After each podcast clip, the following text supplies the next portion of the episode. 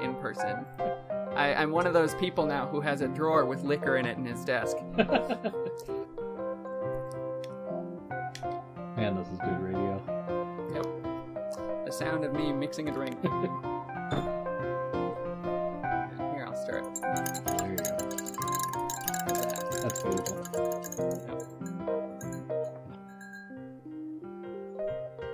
That's good radio. Yeah.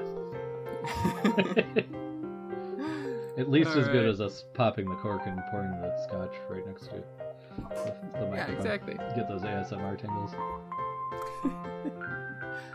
Hello, gentle listener, and welcome to Michael and Ethan in a Room with Scotch, the podcast in which two nerds, and sometimes others, talk about books, but not about Scotch. I'm your host, Michael Lilienthal, and this is my guest, Michael Lily. I mean, Ethan Bartlett. I'm his guest, Ethan Bartlett. I mean, Michael. Ah. Identity is We're- identity is porous, and um, maybe we're all figments of Prospero's imagination.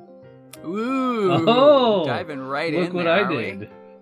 Nice Thank you, work. thank you. I'm a little Look bit more that. proud of myself than I probably should be. Yeah, you're very proud of yourself. I can see that. I can see it in your face. The listener can't because they're a listener and not a viewer. Yeah, well, unless they paid to upgrade to the DVD subscription Right, right. from the cassette yeah. tape subscription that is free. Anyway, yes, as Ethan alluded to, we're talking about the Tempest on this here Shakespeare Oh wait, are we?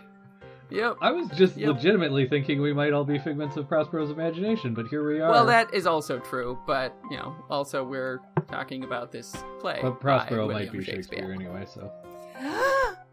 and we might all be figments of Shakespeare's imagination. I mean, that sounds. Does that not sound real likely to you? Yeah, it really does. Yeah, it doesn't sound unlikely to me. So. N- Not at all. Uh, before we get to that, though, Ethan, would you tell the listener what you're drinking? We're not drinking scotch. No, because this is a Shakespeare, Shakespeare special. So. So we're drinking something else. So what are you As drinking? anyone Ethan? who's who has listened to all of our other Shakespeare specials, as good listeners would have by now, right? unlike, for example, my wife, who has not listened to any of this show, um, other than when she's in the other room when it's being recorded and she hears it shouted at her through the door. Uh, I am My wife has said the same thing. weird, huh? yeah. So I am drinking what is called a Pimm's Cup. Um, Pimm's number one cordial is found in what I call the weird stuff section of many liquor stores. Um, the weird stuff section is where you have all the weird like Benedictine and Aperol and Campari and like all your weird cordials and bitters and things. Um, but Pimm's Pim was, I guess, a real guy who was a British guy, and he developed this cordial that was like based in gin, but it was it has a lot of like fruits and barks and herbs and other stuff. I think the recipe is supposed to still be proprietary, but it's a it's a super it's a super like English uh, cordial, um, and I'm doing what I think is the more recent standard mixing, which is just one part of that and then two parts of ginger beer. So Hmm. um, there's there are fancier preparations, some of which I've done and are quite good, but I was feel, Mhm. feeling like a like a lazy lazy boy today. So Eh. Sometimes you're a lazy boy, and sometimes you do the hard work. but are we honest about ourselves, Ethan? is that a song or did you just pretend to to be quoting a pop song? Um, I was making up a pop song on the spot, uh, and it's copyright me. That's so- very good. That's very good. Yep. Thank you. Um, so yes, I am drinking. I believe it's just called the brandy cocktail. Okay. Um, it's brandy, uh, as well as a small portion of some orange flavored liquor. I'm using triple sec for mine, but you can use like uh, curacao or things like that. Uh, and then a few dashes of bitters. Sure. Very simple cocktail, um, but uh, brandy Yeah. based, and it's called That's the a real- brandy cocktail. So Good. That's actually a real old cocktail, as as far as I understand. It's like cool. in in some of the books from the, the 1800s that I've read. Mhm. Yeah, well, you know, Good. sometimes things stick around for a reason. Eh, true, true. Longevity uh, sometimes does tell you something about the quality of a thing. Uh, Other times it's William McGonagall. Uh, but uh, yeah, okay. Um, so on this uh, this here special, uh, there's no rules. We aren't following any rules. Um, so your wife can stay in the other room and listen to you shout at her from there. She doesn't need to come in. So typical evening for her. but uh, yeah, so we're going to talk about the Tempest. But first, Ethan L'chaim. Uh, Slàinte.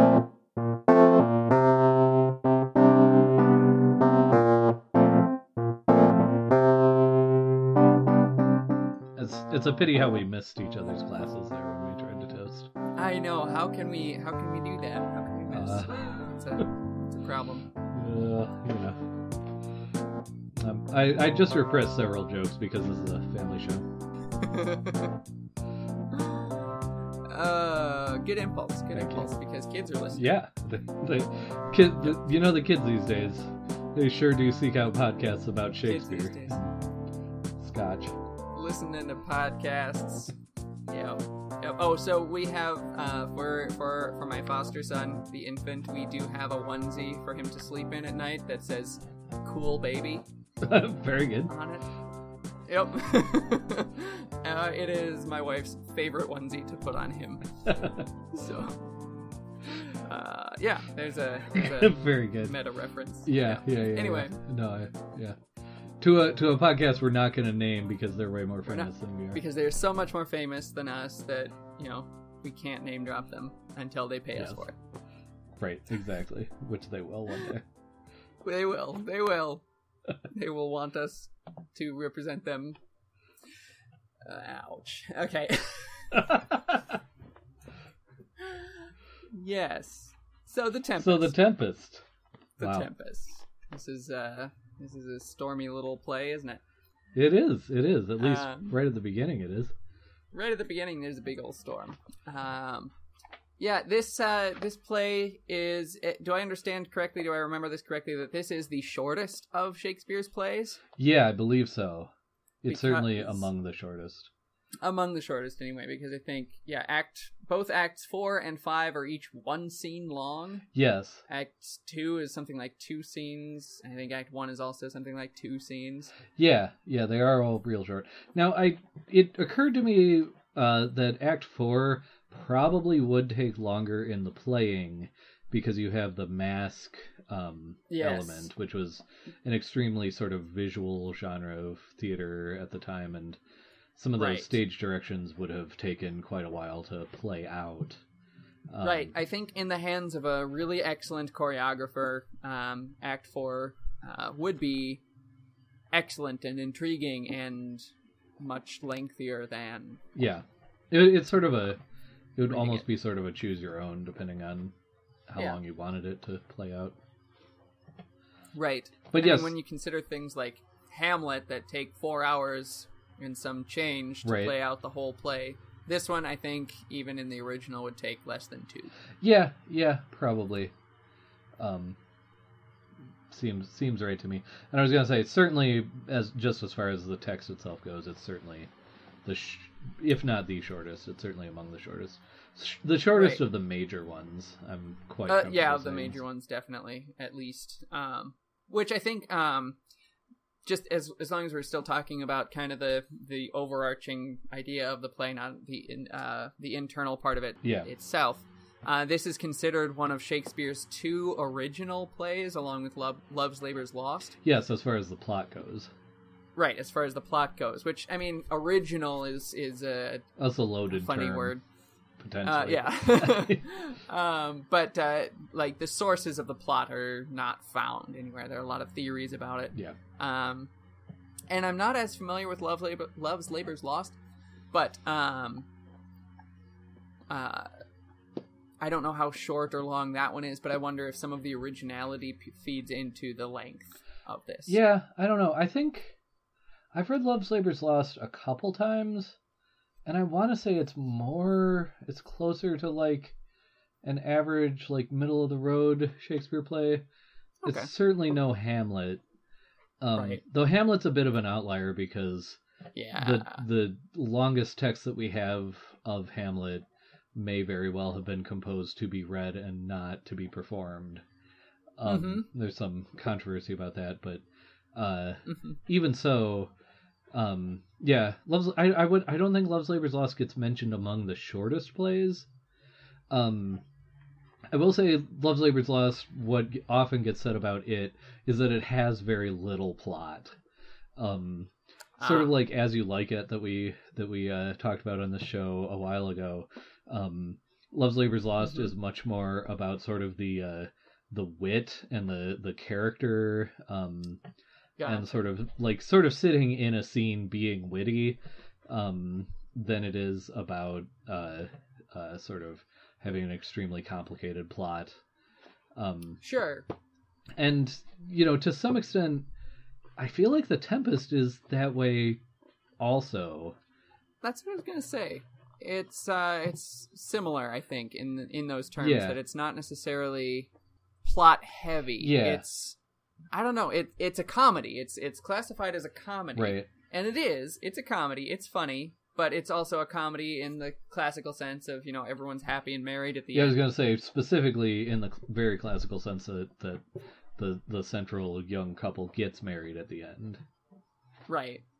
But as far as the plot, I if I were to summarize the plot, it's some old wizard on an island messes with people for a couple hours. right um It, yeah, no, it really is. Like, it's less obviously sort of plotless than As You Like It or Love's Labor's Lost, which really, I mean, Mhm. As You Like It, um, as I think we we talked about when we talked about it on the show, uh, it, it almost like flaunts the idea of plot right into the audience's face.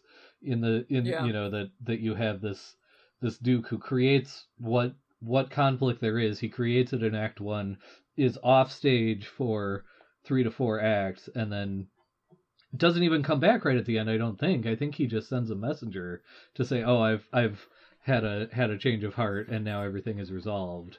Um, Uh-huh. it, it, the Tempest isn't quite that blatant about it. Um, No. but at the same time, if you really think about what's going on in most of the scenes, uh, Prospero's got it the whole time. Like, Yep. there's never. He's totally in control of the entire thing. Yeah, there's never a question. There's never a real question, especially in Prospero's mind, that like, um, you know, Trinculo and, and Stephano will ever like Mhm. overthrow him. Um, Yep. there's not a real question that uh, uh, Sebastian and Antonio will actually off Alonso. Um, hmm you know, there's, I mean, Miranda and um, There's there's not actually a question that Ferdinand is going Yeah. to, to actually break uh, Miranda's heart. yeah, they get they get together. They almost literally get together at first sight, and the only Yes, there, there's a line about that. Yeah. I, I think I underlined it where they, they like fall in love at first sight, and it's even stated explicitly that they saw each other like at the first sight of you, I loved you, or something Yeah. like that. Um, and like, Pros- the the only conflict there is created by Prospero in a way that he Right. explicitly states he knows how it's going to end.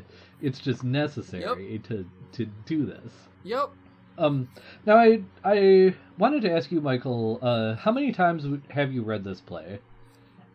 Oh. Okay, that that would be I my answer say too. five or six at least. Yeah, I I honestly don't know how many times, but it's at least it's got to be at It's- least it's- five. I've I've read it. I think honestly the only play I've read more than The Tempest is Hamlet. Well, maybe I've read Midsummer Night's Dream Sure. more. Uh, maybe Much Ado About Nothing. Oh, I don't know. Somewhere like Midsummer Night's Dream, Much Ado About Nothing, and The Tempest might be about equal as far as how many Okay. times I've read those Sure. three.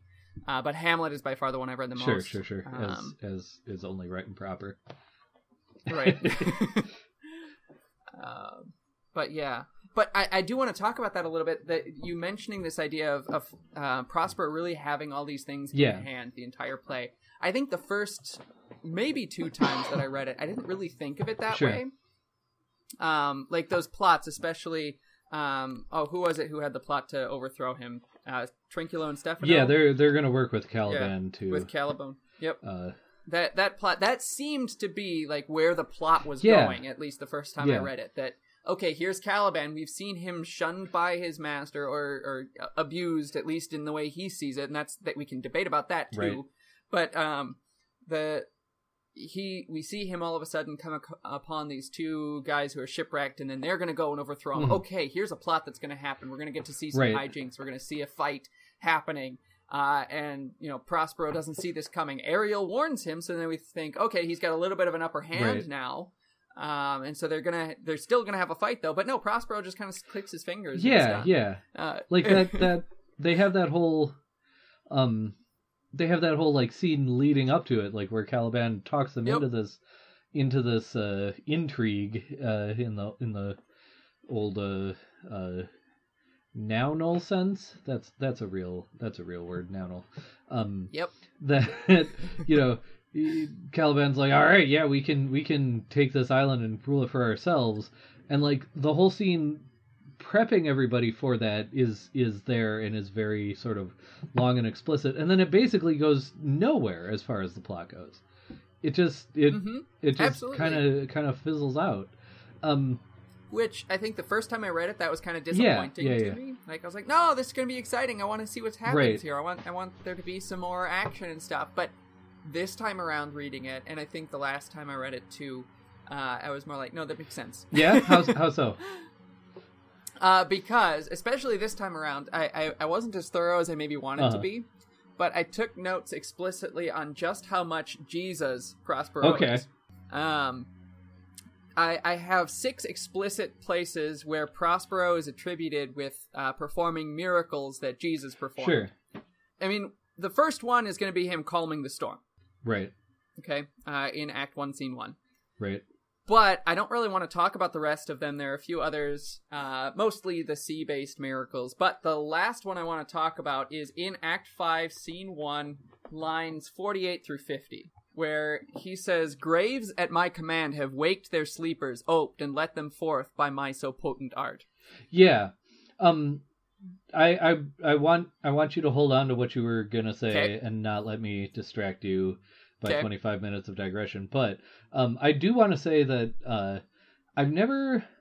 I, I, gue- I guess I've resisted the Jesus analogy with Prospero, um, partly because I've studied some of the history of like medieval alchemy and Okay. um, just sort not not sorcery in the sense of people really trying to perform magic, which was a thing that happened in the Middle Mhm. Ages and especially the Renaissance, but more uh, of, of the sort of literary depiction of sorcery.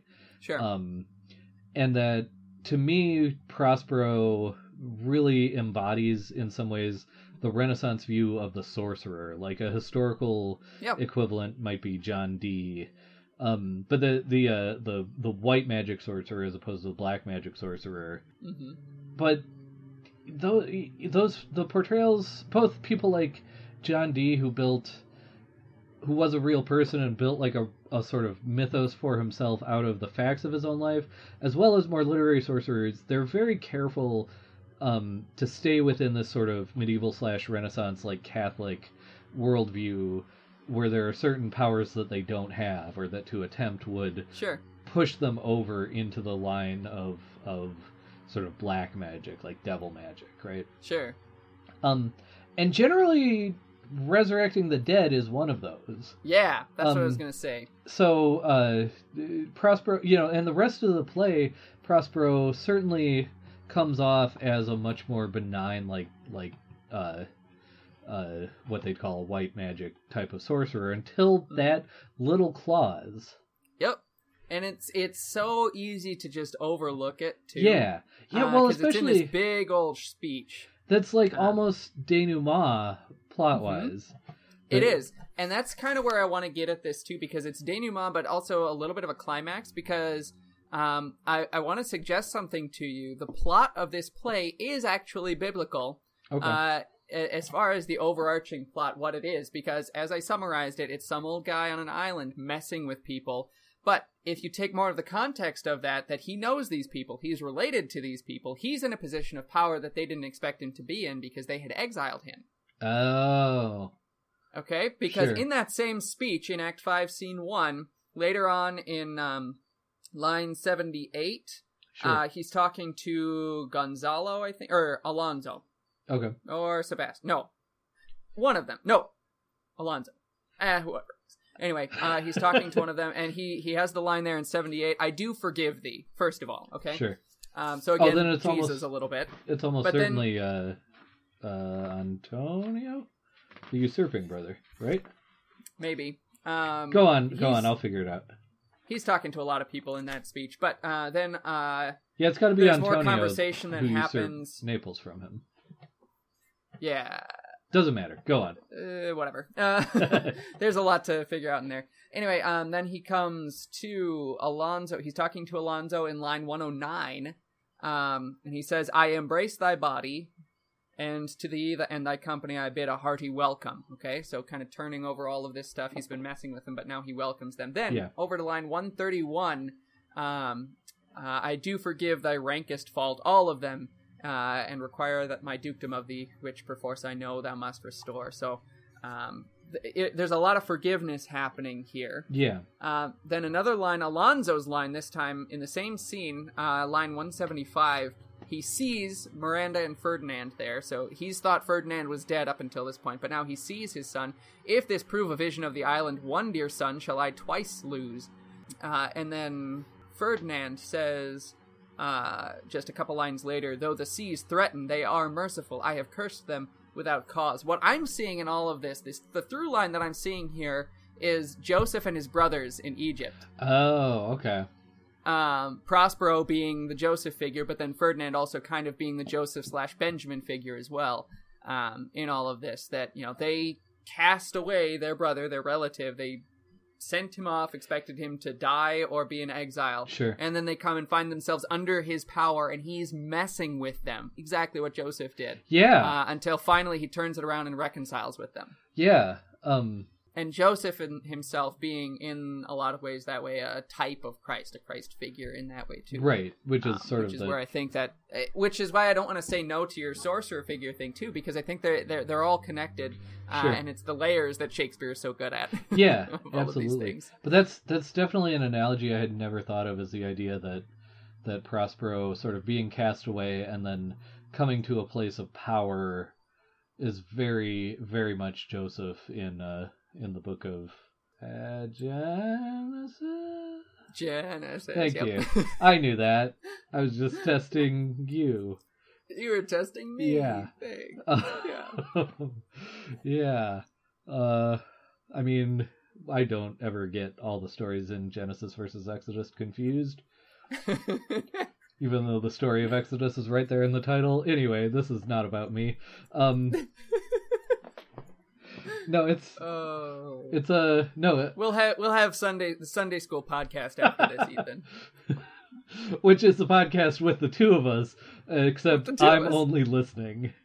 Yep.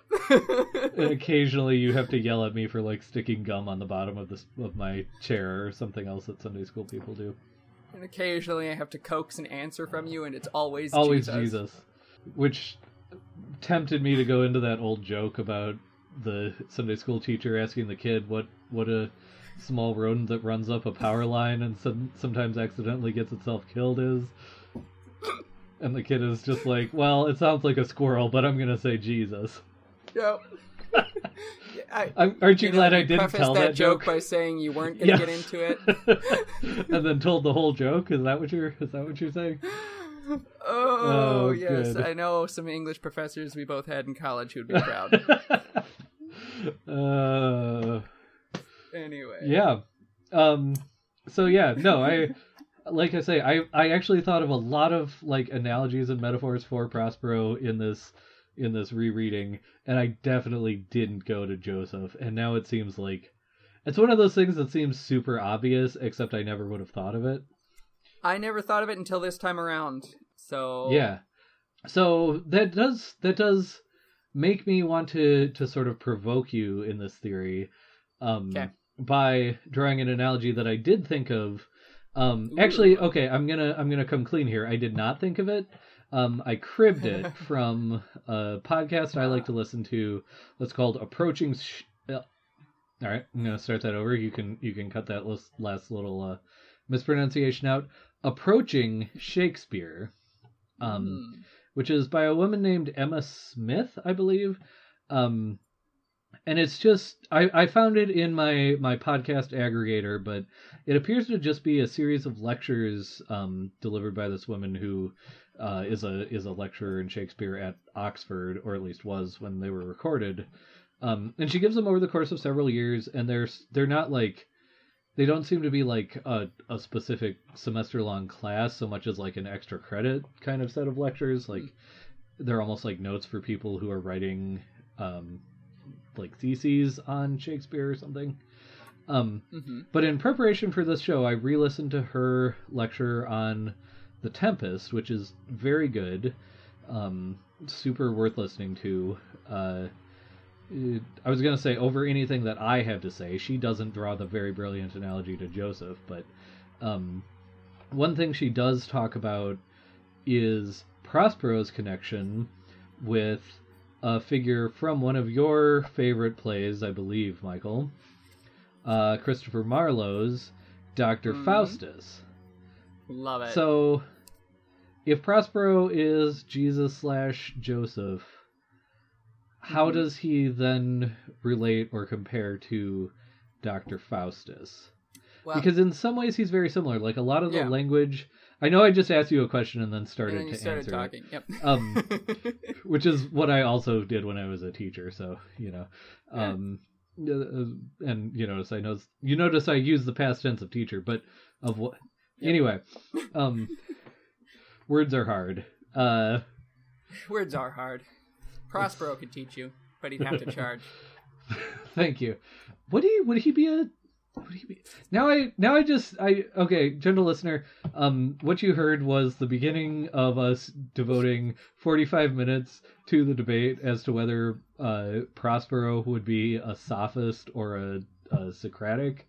Um, but but Michael mercifully deleted that. Uh, Yep. You're welcome. You didn't want that. Nobody does. even we didn't even We when didn't we even were doing it. it um so anyway yeah so like there's there's a lot of very similar language and of course these plays would have been out um within what tw- 10 to 20 years of each other i don't remember when faustus Oh. was published but or Yeah. played Um, first but Well, certainly Marlowe died before, well before the end of Shakespeare's career.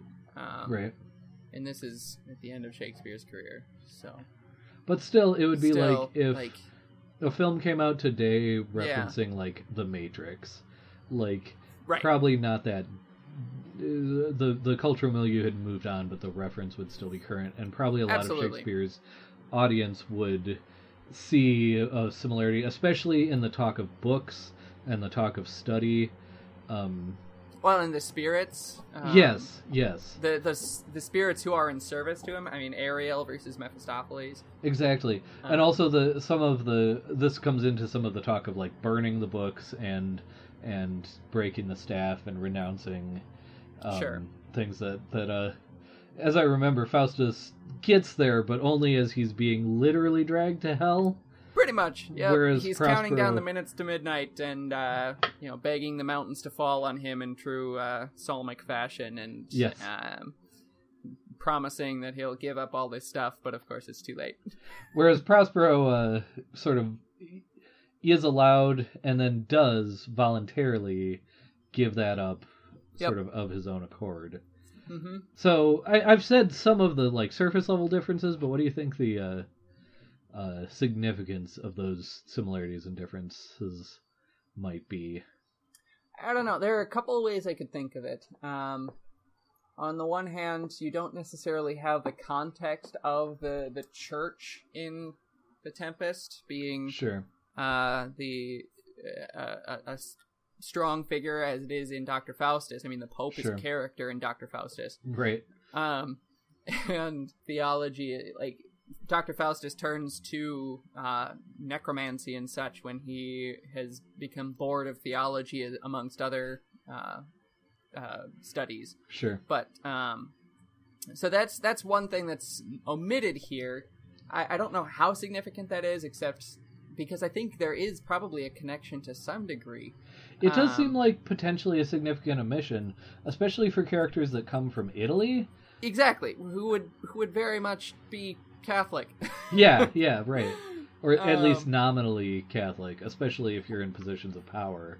Right. Which I wonder if that if this this could be used then in those those classic arguments was Shakespeare a closet Catholic or was he a, a truly a Protestant or what? Uh, you know, or or was he neither or was he both or you know all those different Right. things? Was Shakespeare a spy? All that, Right. all those fun discussions that I don't really care about. But um, Marlowe was actually a spy. Marlowe was a spy. Yes, that's confirmed. Yeah. But um, he got stabbed in the eye. Um, Possibly by Her Majesty's government, according to some uh, scholars. yep. But this Um, isn't the Christopher Marlowe podcast special. The Christopher Marlowe podcast. Special. We probably should do one of those at some point, huh? Yeah, that could be really fun. Yeah. Um, but then we'd have to branch into Ben Jonson and such. I mean, I could see an every man in his humor, every man out of his humor uh, dual Mhm. special in our future. We could do that. We could do that. Yeah, that'd be fun. Um, anyway, the the one thing that I keep thinking of in here is the concept of language. Sure. Um, that's the only thing that I might think connects here because in Doctor Faustus, um, the titular character is very smart, very intelligent, but he is also duped by the spirits. Sure. Uh, and if you trace how Dr. Faustus uses language versus how Mephistopheles uses language, Mephistopheles is by far the master. Sure. Um, even doing psychological things like just count how many times Mephistopheles says Faustus, says his name. That's a psychological thing to attract him to him. Right. It's a it's a Um, classic um, seduction technique, among other things. Exactly, exactly. So Mephistopheles is brilliant at all of this. In The Tempest, um, we get the impression that there's more to Ariel. Um, that Ariel has has some some powerful background to him slash her, uh, this androgynous being. Right. Um, but then Caliban is very much not he's not a spirit, but he's still kind of like amongst the the monster monstrous servants of Prospero. But he is elevated by Prospero's language Right. and Prospero is definitely the master in all of this um, by his use of language uh, and speech, language, books, words are repeated so often in reference to Prospero. Um, and if it's in reference to anybody else, it's always with the shadow of Prospero in the background. Sure. Um, that that's that's maybe the only difference that I'm thinking of at the moment, besides the absence of the church in the Tempest. Sure. I mean, those those are all very interesting ideas. Um, yeah, and I think there is a. It does seem significant that uh, the the spirits are almost in control of Faustus versus Right. uh, Prospero very much being in control of his his spirits or his uh, creatures. Um. uh, So so to to go back to that whole uh, necromancy idea, uh, what do you think of of that thought that that Faustus dabbles in necromancy and it's it's um, sort of a transgression versus is it what about Prospero saying you know graves have graves have opened their mouths and uh, Right. so forth um, what is what is the difference there I don't know. well fair enough Um, the like it, it's it's something that Faustus is striving for. It's something that Prospero seems to have gotten over. Sure.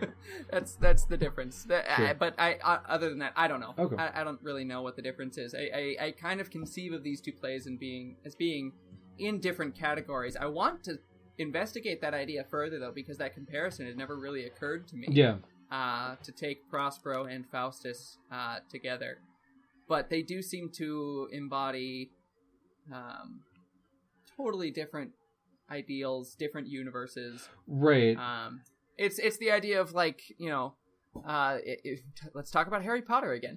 Um, with all the, the the uproar from um, some some wild uh, conservative Christian groups. Right. But even there it was you know i mean it, it got blown out of proportion. But the idea that oh magic is evil so we can't have a kids book about this. Right but the thing is it's a different universe and it is not to be taken literally it's a fantasy Right. just like you know the chronicles of narnia or the lord of the rings right right um, which you know those same christian groups would be fine with unless pressed and Some forced of them. to be consistent I I gotta tell you, as a homeschooler, I got down into the weeds with some of the real, real conservative ones who also Sure. there are groups out there that don't like Narnia or um, the Lord of the Rings books because they also feature magic. Like there, there are. Yeah. I promise groups that exist that are fundamentalist enough that just the use Oh, I of the know. word magic disqualifies you. I know they're out there, but I just fundamentally disagree with it. So, I mean, I do too, That's for that matter. Uh, but that's more or less kind of how I'm conceiving of the Tempest. He's you know in the same sort of sphere as a universe of Harry Potter or Sure. Narnia. I mean, and I'm I'm I tend to agree with that so far as it goes, but I still feel like there's got to be. I don't think do Shakespeare could have conceived of Prospero without Doctor Faustus somewhere in his mind. And of course, you saying that, I, I do agree with you. Uh, I just don't know how. Yeah, yeah, and I mean maybe this this topic might be a subject for an academic paper or even like a like a Yeah. thesis length paper all by itself. Just it's it's I do feel like especially if you go into enough context of cultural conceptions of uh, supernatural power um, and even potentially other figures, other um, you know sorcerer wizard figures in Eliz- Elizabethan literature. Shoot, like if you go into all of that, you could write a book. Um, Yeah.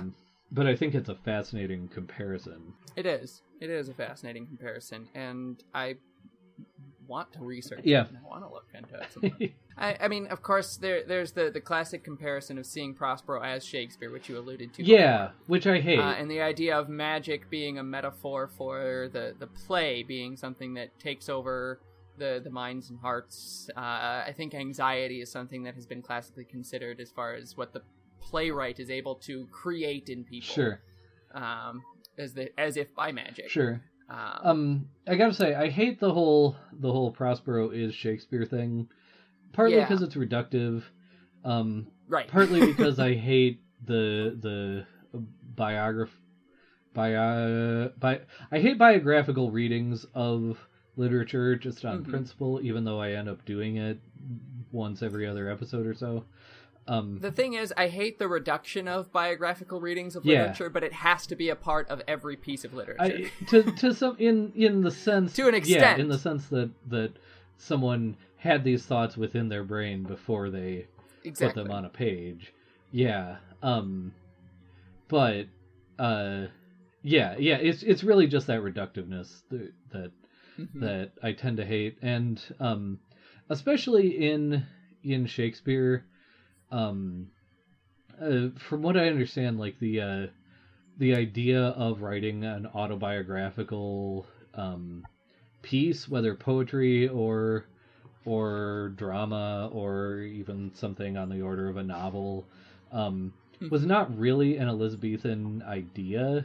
Um, that it tends to be read backward onto Elizabethan writers from like the the Romantic era on forward. Mhm. Um, I I don't know how true that is. That's just something I've read in a few sources. Right. Um, but uh, I do think the the idea of Prospero as uh, almost like a director or a a stage manager idea. Um, I do think that has some uh, uh, some weight to it. Um, hmm especially because like with to you know the the classic reading of of the tempest is that it's shakespeare's last play and that it's his farewell to the stage and the epilog Mm-hmm. is him saying goodbye to the theater he definitely was in the theater like for at least two or three years after uh the tempest was was written Yeah. uh you know his um we know that his play henry viii uh or all is true came out after this. Um, we know that probably Two Noble Kinsmen, possibly Cardenio came out after that. Like, this was not his last play.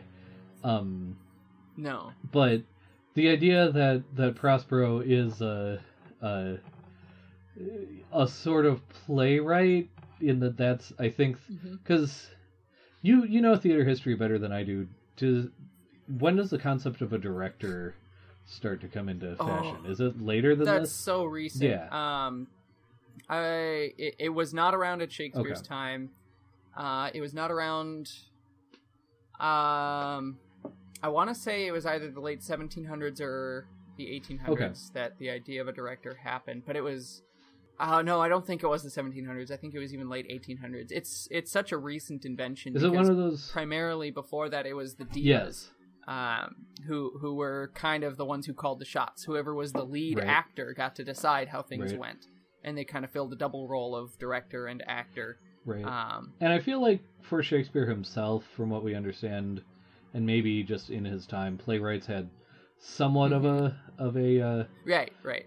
a role. Yeah, they they kind of controlled things a little bit, kind of like a director, just because they had the words, they knew what they meant, they knew they had the vision of what was supposed Yeah, to be on stage, and so they were controlling what. Especially if you're writing in parts where you just give each actor Yeah. their individual pieces of the script. The right. The the full script didn't really exist except the, what the playwright Yeah. had, and even there, uh, it's debatable whether even that existed. I know there are some theories out there that you know he just wrote it and then Yeah, it up yeah, yeah. and just kind of remembered. yeah, or Um, uh, I think the other theories are just that there was like a copy that the playwright had, and then a chopped up copy that everyone else had.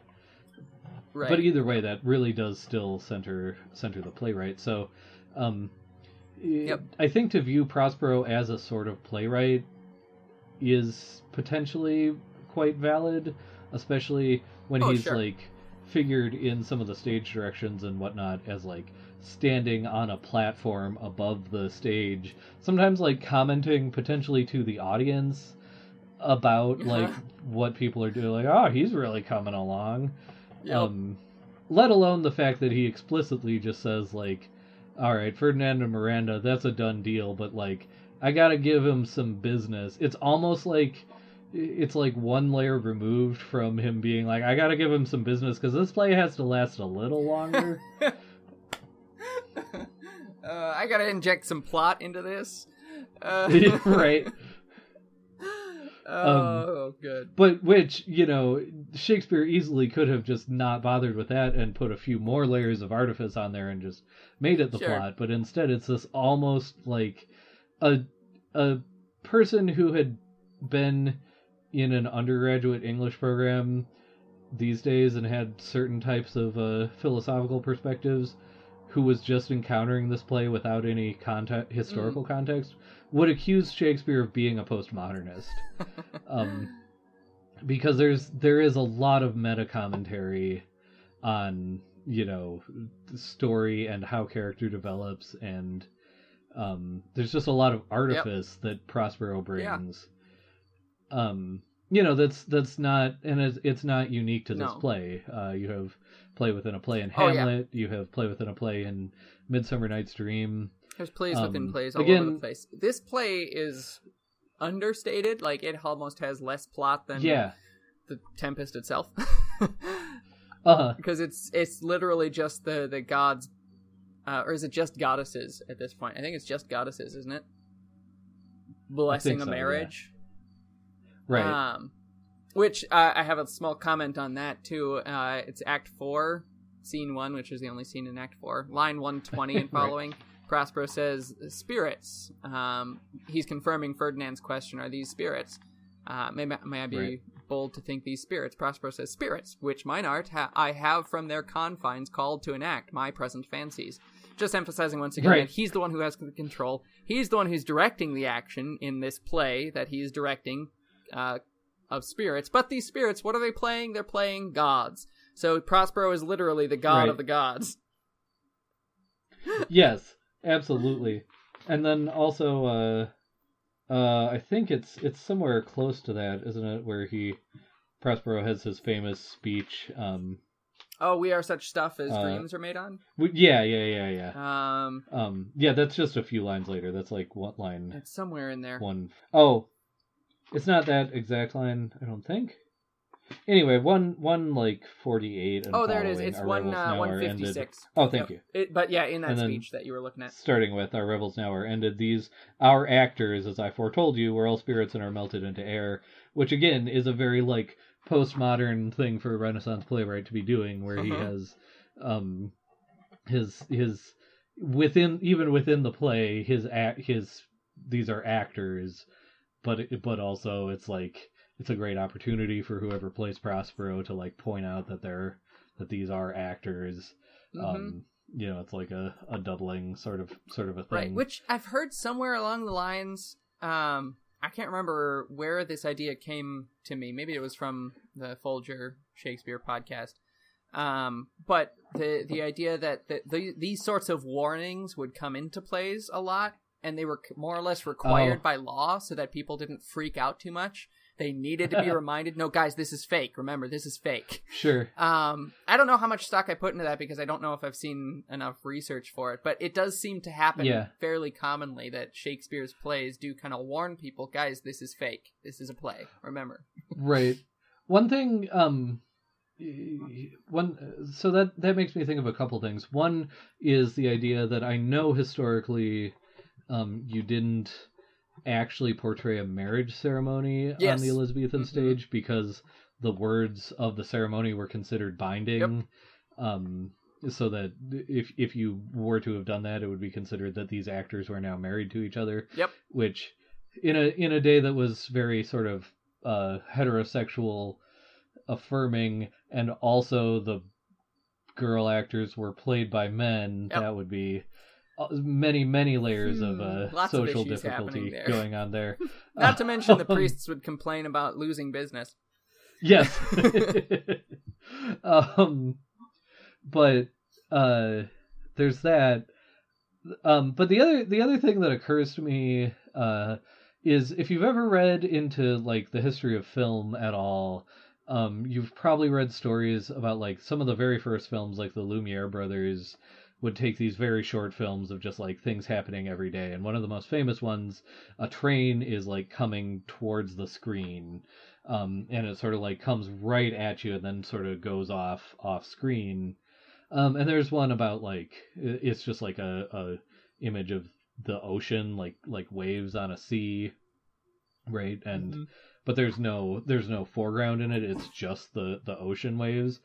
Um, and there are stories about you know people in the Nickelodeons where these short films were displayed, um, sort of like screaming and like diving for the aisles or like flinching from the from the waves on the ocean you know thinking they're about to get hit and they're usually told in this very condescending like these dumb people couldn't understand what technology was Uh-huh. um but there are some essays that are extant that are uh go into some of the historical context to say that like these these short silent films had essentially carnival barkers because Nickelodeons that played films in those days were not very far removed from like vaudeville theaters which were very close to like carnivals right Mhm. um and so you'd have a barker who's like there narrating the films and sort of like working people up like oh no the train's gonna get you so um there's a, semi revisionist reading that like some of the the people like diving into the aisles and screaming or whatever was not because they legitimately thought a magic train had appeared and was going to run them over um but because they were sort of like in the spirit of the thing like playing along Sure. um, and it makes me wonder in this context too if some of these warnings, like certainly maybe the Elizabethan equivalent of people who think that Harry Potter is going to make children into witches, Mhm. maybe did require them, but maybe someone on the level of Shakespeare is writing it into into his play, say just as a moment for a really good actor who can create like a a dramatic scene or a, a, a something like that to just be like, guys, it's it's a play where you have that sort of double um duplicity that you you bring the audience into Mhm. like you've gotten them emotionally worked up but also at the same time you've like sort of made them laugh by jarring them out of it again right. Well, um like i would tend to think much more that something especially in a in someone as sophisticated as shakespeare and his players like i would tend to much more assume that something like that is going on Mhm. than that anyone even in the the 15 1600s needed to literally be reminded that it was a play right. I don't think I don't think people were that dumb. yeah exactly um, but like also I, I wonder how much of it is kind of the same thing that we experience with like horror movies sure where people go home and they're afraid to turn the lights out after a horror movie right, because they're afraid of whatever monster was in that horror movie. right. But Yeah, and especially if you're working with like the special effects of the day that like Mhm. a mask scene would probably, you know, would probably do. Like, Mhm. yeah, there there could be something to that as well. Like, no, no, guys, it's okay. Don't worry.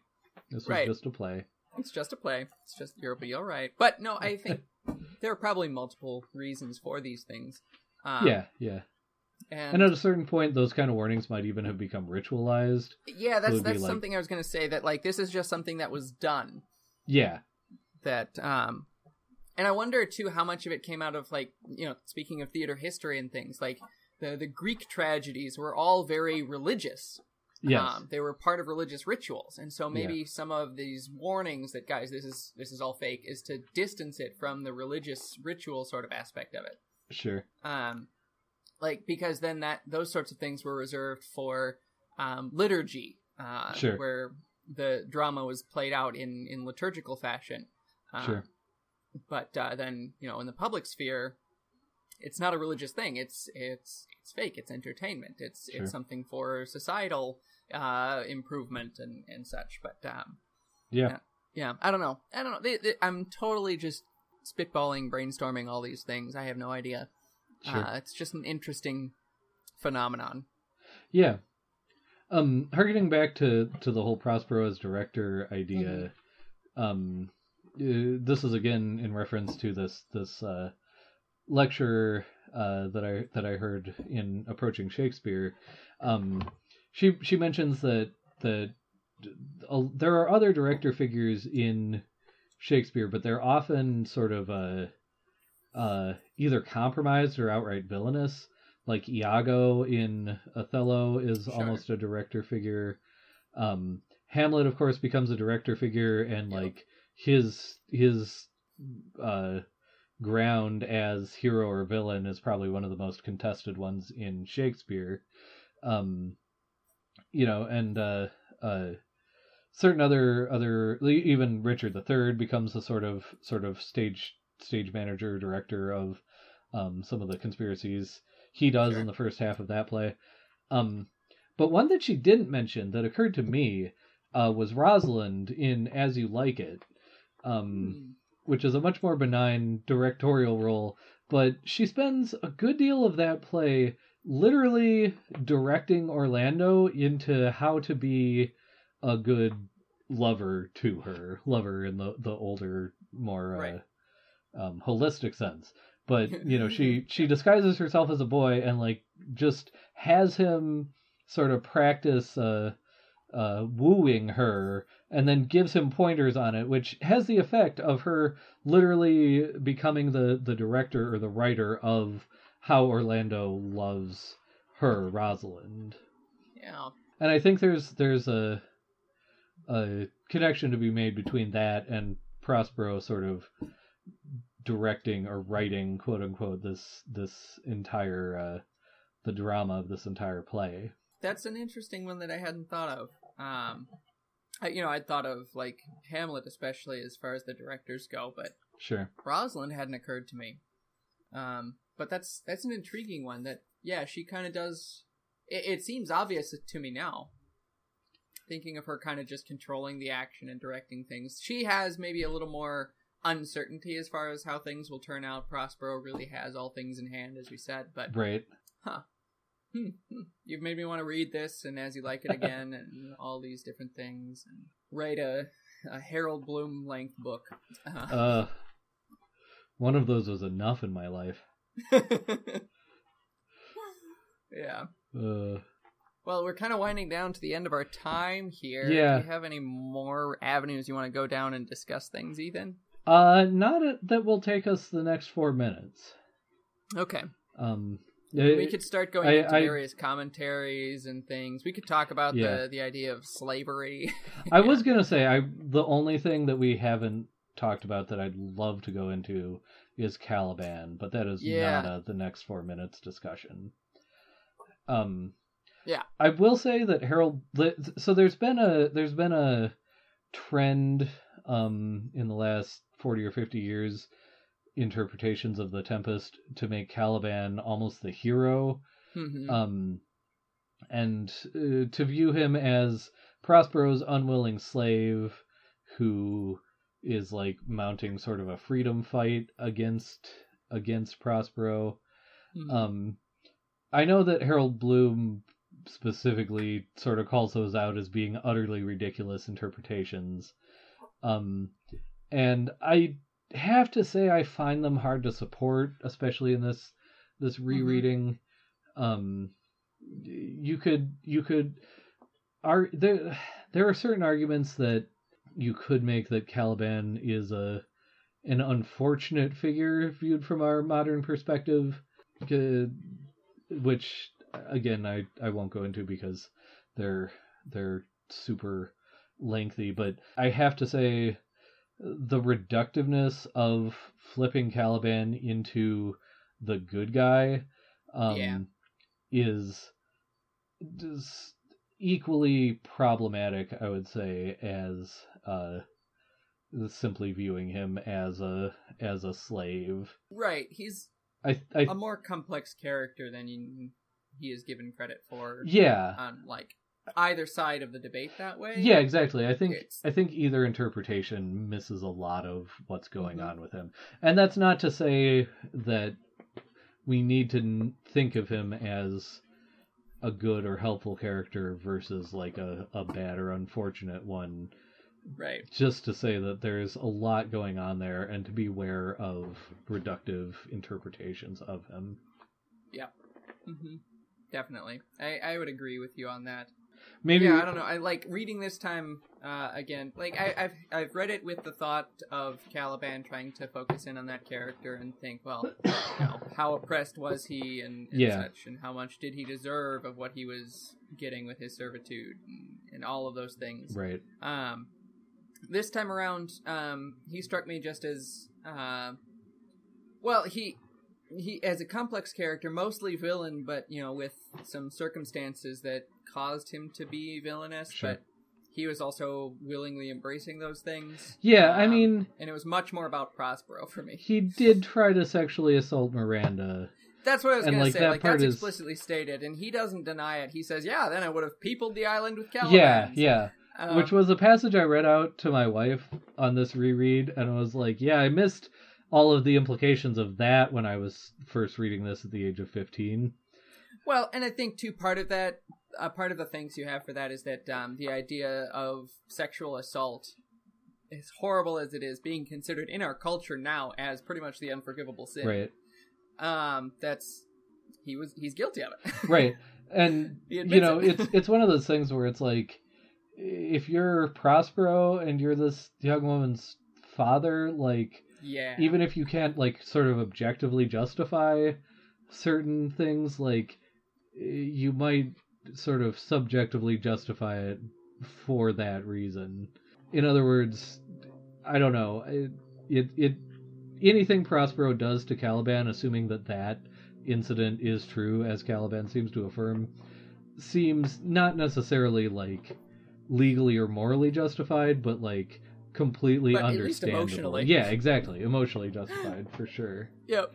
Well, and he he he does the whole like um scary father monologue to Ferdinand at one Right. point too, like break her heart and I'll break you. right um, essentially. And so, like here we're seeing with Caliban, he's fulfilling that promise. right yeah exactly um and it's Um, almost it's almost like a scarier and and in some ways worse version than literally just like breaking you in half or murdering you with magic or whatever hmm um yeah.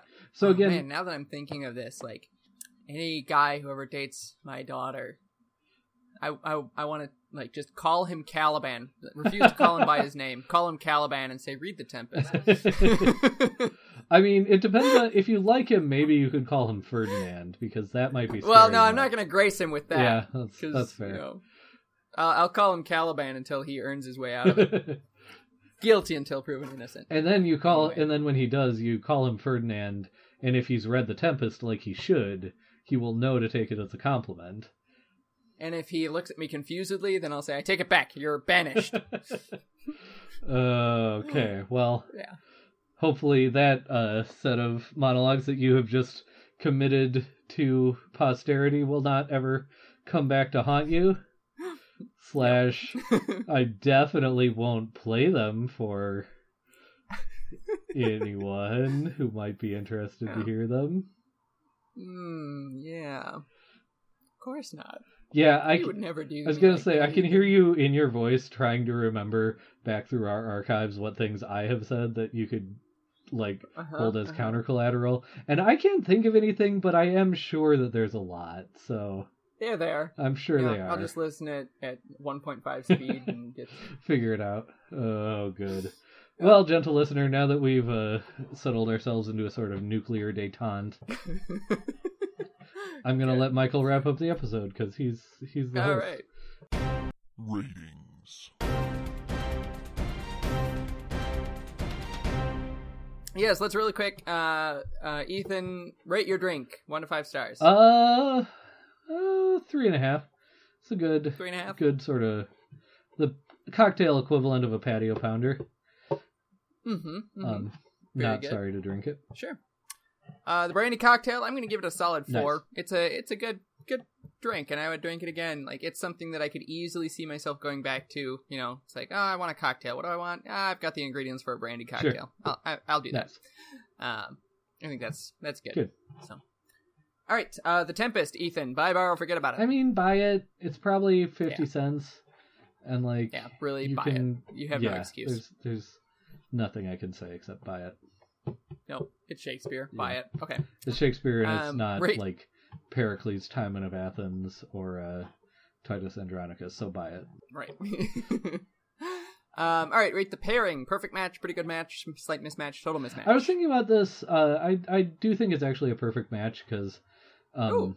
gin is very English, so you've got your Shakespeare in there, but there's a lot of like hmm berries and herbs and stuff that like I could see. I could see Prospero sort of whipping this concoction together and distilling it on his island. Oh, very good. Um, mine was not a very good match. I mean, the brandy uh, cocktail is good, but I don't think it really goes with the Tempest necessarily. There are a lot of things that would go a lot better. Yeah, If I'd been thinking, I would have picked something with rum. sure, yeah, Uh, that would be a very Which I mean, I know is more Caribbean than but it's uh, it's Mediterranean, also but still. as far as like the sailing the seas go, it has a Exactly. Exactly. But yeah, it's fine. Uh, it's okay. I'll I'll, I'll take it anyway. Um. So uh, now that we've discussed the Tempest, Yes. we are next time going to discuss the Tempest. Uh, well, technically, we're going to discuss W.H. Auden discussing the Tempest. Because Right, we needed more so- layers of abstraction in this show. We're always looking for those layers of abstraction. Um, so yes, W. H. Auden wrote a poem called "The Sea and the Mirror," which is a an essay, a commentary on the Tempest by Shakespeare. It's uh what twenty early twentieth century Uh, yeah, pre pre World War II for sure. So yes, uh, the Sea and the Mirror is what it's called by W. H. Auden. Uh, and when I say poem, don't think that you can just you know find this online. It is a book length poem. It is. Um, I mean, you probably can So- find it online, but you're going to be staring at your screen for quite a while to get through all of it. right, right. So yeah, you know, find it in book. I mean, do find it in to- book form. It's very satisfying to read. right. I mean, I have That's, I have W. H. Auden's complete poems, and I want to say it's like forty or fifty pages in that format. Yeah, Um, more it's something like 60, 70 pages just in the edition Sure. that I have. Um, but yeah, it's it's a long poem, but certainly by no means um, uh, an unwieldy yeah, burden. certainly shorter than the Tempest itself. Yes, exactly. So yes, that is what we will be reading and discussing for next time. So two weeks from now, we will talk about W. H. Auden talking about the Tempest. Uh, and so read along. Uh, give us your feedback on the Tempest and all of these things. Uh, you can go to tapestryradio.org, go to the contact section, put Scotch Talk in the subject line uh, to let us know what you think. Uh, on Twitter, find us at Room with Scotch, or find us on Facebook in the Tapestry Radio Tap House Facebook group. Um, if you request to join, we'll let you in unless you're Caliban. uh, but if you're really, really nice and promise not to rape our daughters, we'll let you in. Uh, but with a, a, a grueling set of tasks to prove your loyalty. Anyway, um, But we'll also do your homework. Uh, we don't promise to do it well, but we do condone plagiarism. So steal our work, turn it into your teachers, and we will laugh at you uh, as you're lugged off to plagiarism jail. Uh, just go to our website, tapestryradio.org slash scotchcast. Fill out the form to submit your homework to us. We will do our best, uh, and we'll try to make it fun. Uh, and we'll give you your homework back, and you can compare to what you did, or as I said, turn it into your teacher and be legged off to plagiarism jail. If you like this podcast, check out uh, the other shows on the Tapestry Radio network, like Intermission and Pokemon Rollout. Intermission is the backstage drama podcast. Pokemon Rollout is the Pokemon Tabletop United actual play RPG podcast. Rate and review us and all the podcasts you like on Apple Podcasts or wherever you get your podcasts, like Google Play or Podknife or Podbean. Are you just saying the Uh, word pod and then whatever Stitcher. noun you think of? You know, Podface, Podbook, Pod. Book, pod. So now you are, and you're just looking around your office to try to find, come up with words. Plant, Pod Coffee. Ooh, Pod Coffee. I would take that, yeah. I would use that service. That, Okay. that sounds good. TM, TM, Um, TM, okay. TM. yes. Uh, since we don't pay to advertise, uh, that's the best way others can learn about us besides word of mouth. So tell people you listen to this podcast. Uh, start a book club about the books that we read and read them and discuss them and give us your feedback and then listen to our feedback. But only think the things Uh, that we think. Yes. Yes. One of us. One of us. Yeah, Ethan, where can people Uh, find you? I am on Twitter at Bjartlett, B J A R T L E T T. Kelly Link recently liked one of my tweets. Um, so that's my biggest No Twitter biggie, claim no to biggie. fame, other than um, seven and a half deaths. Um, Yeah. Stuart Turton, uh, specifically tweeting about our show with evidence that he'd read it or listened to it. We we Listened, said evidence that we Stuart had read it. It's it's a whole thing. Um, anyway, that was that was Yep. all very good. Uh, so that and I have a webcomic called Pin Porter Girl Detective about a 12 year old girl detective who investigates mysteries that end up being about fairies, but not the cuddly kind, the real dangerous kind. It's a great noir fairy tale mystery, and it's at pinporterdetective.com. Or just Google Pinporter Girl Detective. Woo! Uh, I'm on Twitter at M-G-L-I-L-I-E-N-T-H-A-L, as well as in uh, the other Tapestry Radio shows. Uh, so check those out. Check me out. Tweet at me. I've been tweeting lately about my adventures in foster care. They're very good. Um, it's fun. Uh, just lately, uh, my foster daughter and I were eating burritos for lunch, and she called them diaper sandwiches. Uh, so that's That's fantastic. adorable, but don't give this Uh, stuff away for free. Make people check your Twitter for it. Yep. No, that's that's that's the that's the enticing bait. Oh, You okay, See okay, that you know that one exists. So now find out what other things are are there. Yes. So, um, yes.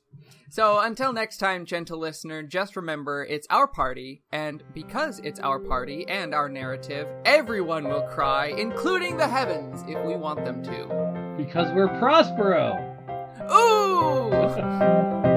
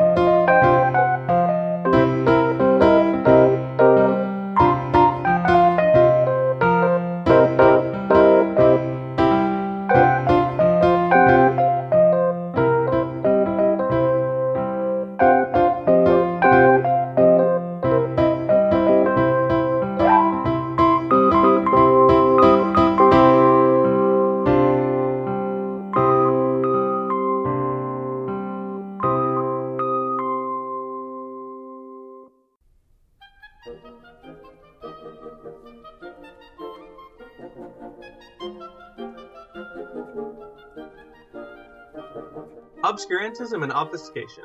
Orally observed, gentle listener. Gentle listener. Gentle listener. Gentle listener, obviated objects of oblivion, Obambulating about. offered unto you Offered unto you offered unto you In the Tapestry Radio Network. Tapestryradio.org. from our fancy to yours.